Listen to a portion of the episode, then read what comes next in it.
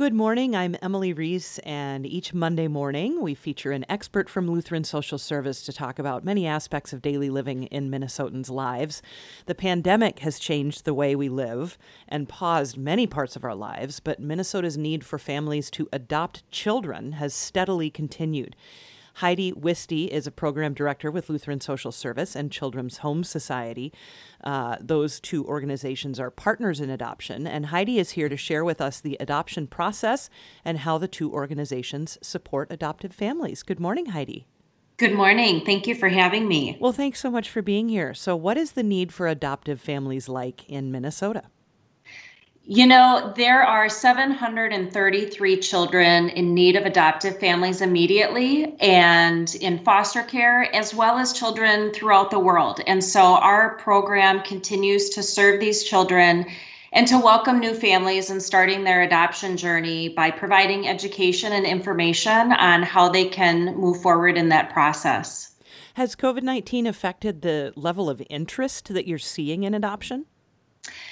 You know, surprisingly, COVID has not stopped families from inquiring and coming to us uh, with a thirst for more information. We've had an increase actually in applications of families interested in moving forward. Wow. And in many ways, I think that families working from home has allowed them to join in our virtual learning. We've been able to pivot pretty quickly and adapt to the new circumstances to provide all of our education and contacts virtually. And so, with people being home more, they're able to complete paperwork and there's flexibility in joining training. So, I think that has actually contributed to that increase in interest. Yeah, sure. I can see that. Uh, talk about how the pandemic has impacted the actual process of adopting children. Sure. Well, for our international adoption services, we have seen there be a pause in families' ability to travel. And so, with that inter- interruption to those services, we have families who are waiting until those travel restrictions are lifted. Um, some travel is resumed while it's part of the process, it's still delayed uh, for some of those programs. And in terms of uh, families in the foster care adoption process, Children are still in need of adoptive families, uh, foster care resources. They're still needing to make placements. And so we are still doing our best to help those families move forward so that we can help uh, contribute to there being more resources available to children who need it in foster care.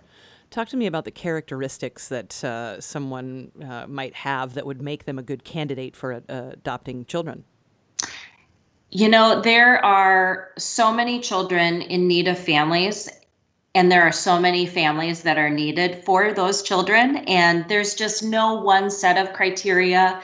We know that there are some eligibility requirements, whether you're looking internationally or through the foster care system. So, you know, it's something that we also really want families to be thoughtful about. Um, the timing of this process, the impact on their existing family, we have first time parents, blended families, families who have parented biological or adoptive children. Um, you know, there's just such a char- there's such a wide variety of characteristics that help families th- move through this process. And I think families who are willing to learn, um, be flexible, to challenge what they know or their instincts may be and are willing to do the work to walk with these kids no matter what these kids experiences have um, have been and how they've influenced their behavior um, or their emotions. So families that really understand trauma understand um, grief and loss understand just how love can take on many shapes and forms and the children just need uh, a variety of those skills uh, what support does Lutheran Social Service and Children's Home Society provide for families? Right now, we are really focused on, uh, with November being National Adoption Month, there are lots of services that we provide year long. So we have parent support groups that have now moved virtually. Uh, to meet online so that families are able to join us. And that has also kind of widened uh, the pool of families that are able to join us because now families living 160 miles away can just tune in. Um, we have lots of resources on our website. We have lots of trainings that we're offering. We have adoption fair that's coming up that has now moved online for this year. It's an annual biannual event.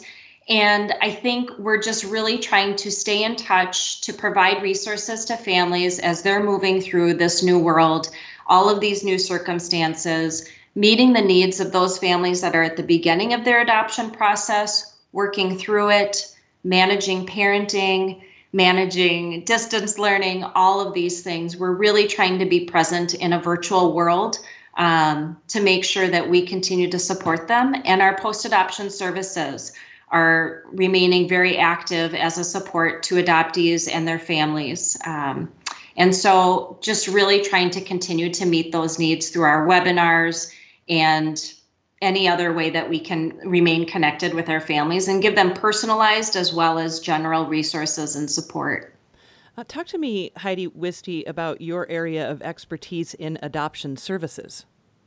Sure. I am actually uh, a, an adoptee myself. Um, I was adopted from South Korea, so I think I bring a personal lens as well as having worked in this field with Children's Home and now Lutheran Social Services for 20 years. My focus has been foster care adoption. I have also been a part of our infant adoption, pregnancy services, and post adoption services throughout my time here. And currently, in my oversight of foster care adoption, we're really looking at who the children are today. Of those 733 children in need of adoptive families immediately, what can we do to help make sure that we are preparing families so that they can have a successful placement and be able to um, emotionally meet the needs of children as well as in every other aspect. Um, we really are doing our best to make sure that our families have those skills so that we can meet those needs of the children. Mm-hmm. So, talk to me. Uh, you you talked a little bit about you know foster care adoption, infant adoption. How are those processes different? You know, I think in terms of um, making decisions in terms of placement of the children in our infant adoption program, we also serve expectant parents who are coming to us with an interest in learning more about placing their children for adoption should that be the choice that they make. And so birth parents are very active in that role in selecting families and moving forward in that process when adoption is the decision that they arrive at. Um, whereas for foster care adoption, children are under state guardianship and that is delegated to the counties. So counties are making placement decisions and selecting families that can be resources for the waiting children. Hmm, interesting. Uh, if someone is interested in adopting children, what do you think their first step should be? You know, we really encourage them to visit our website at chlss.org. We have an email address, welcome at chlss.org. We have lots of resources online. We have staff that are able to answer many questions. Families always have a lot that have to do with what they're bringing to this process questions, hesitancies, curiosities, and we're ready for them. We want to help people make sure that this is the step for them that they want to take.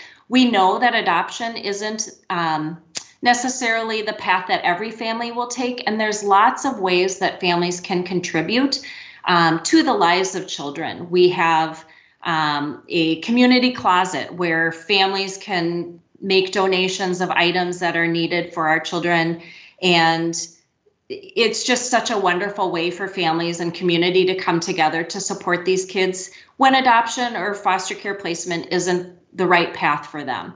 Um, we are offering a series of webinars during November. Those can be found on our website. We're doing an annual photo contest where families who have come to us and have formed their family through adoption can share photos and stories we really want our website to reflect the work that we're doing to provide lots of information for families at any stage of the process. And we want to be open to answering questions that people have as they're coming to this process.